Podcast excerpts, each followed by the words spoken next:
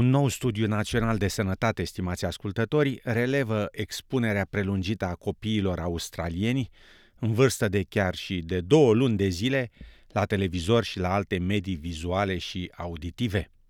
După cum relata Cassandra Bain de la SBS, experții avertizează că acest lucru ar putea duce la probleme de dezvoltare a copilului, însă unii părinți afirmă că interzicerea sau eliminarea aparaturii electronice din viața copiilor e mult prea dificilă. Ca mulți alți părinți, Siliu din Sydney și fiul ei Jasper preferă să fie în aer liber, în parc, în special când soarele strălucește pe cer, însă admite că, mai ales atunci când e urât afară, e dificil să țină copilul în casă fără televizor sau jocuri electronice.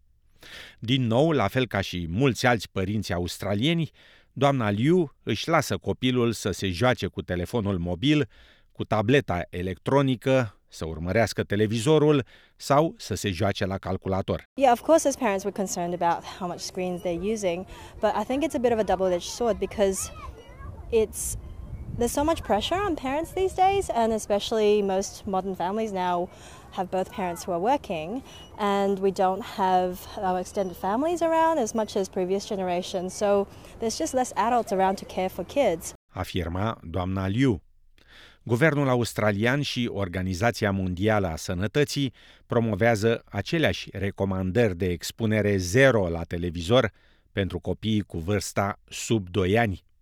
Cu toate acestea, noul studiu întreprins pe 3.000 de mame și copiii lor cu vârsta între o lună și 12 ani arată că unii copii mici stau în fața televizorului în medie de 50 de minute pe zi.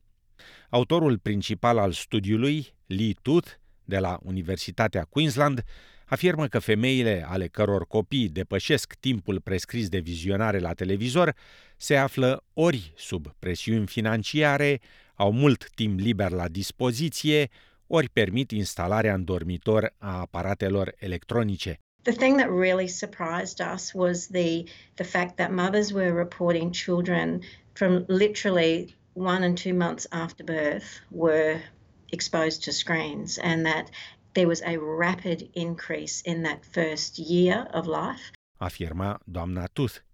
Studiul arată de asemenea că odată ce copiii ating vârsta de 3 ani, timpul mediu petrecut în fața televizorului sau calculatorului e de 94 de minute pe zi, rămânând la acest nivel până când copiii împlinesc vârsta de 12 ani. Studiul nu a inclus și adolescenți. Așa cum menționam la început, experții de sănătate au avertizat că prea mult timp în fața televizorului sau aparatelor electronice ar putea afecta negativ dezvoltarea copilului și capacitatea de a învăța.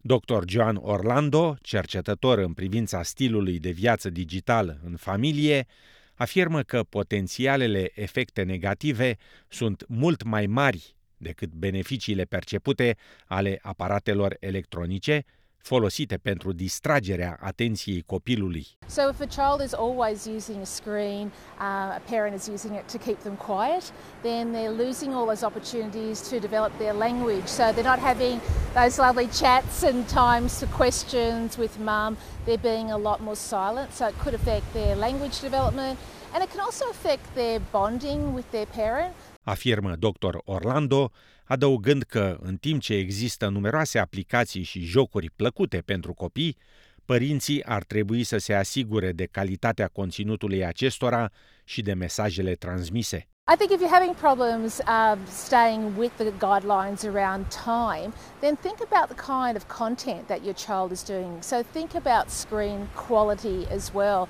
and make sure that when they are on a device, that what they're doing is really good quality. So it's educational, problem solving, using their imagination, getting them to be creative. That's just as important as time on. Afirma Dr. Orlando. Cercetătorii afirmă că timpul real petrecut de copii în fața televizorului sau a aparatelor electronice ar putea fi mult mai mare decât sugerează studiul, având în vedere că mamele care au participat la el au avut vârste între 37 și 42 de ani, educație înaltă și locuri de muncă sigure, ceea ce ar presupune o aderare mai mare la recomandările curente.